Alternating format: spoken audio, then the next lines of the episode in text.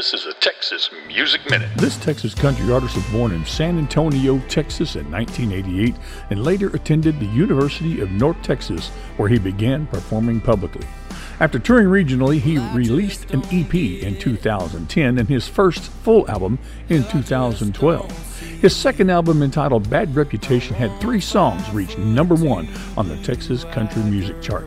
In 2015, he was named Male Vocalist of the Year by the Texas Regional Radio Report.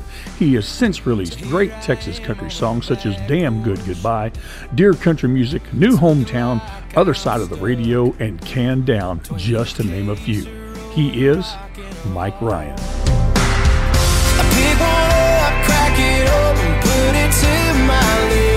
Visit MikeRyanBand.com for more information. I'm Jimmy E. This has been a Texas Music Minute.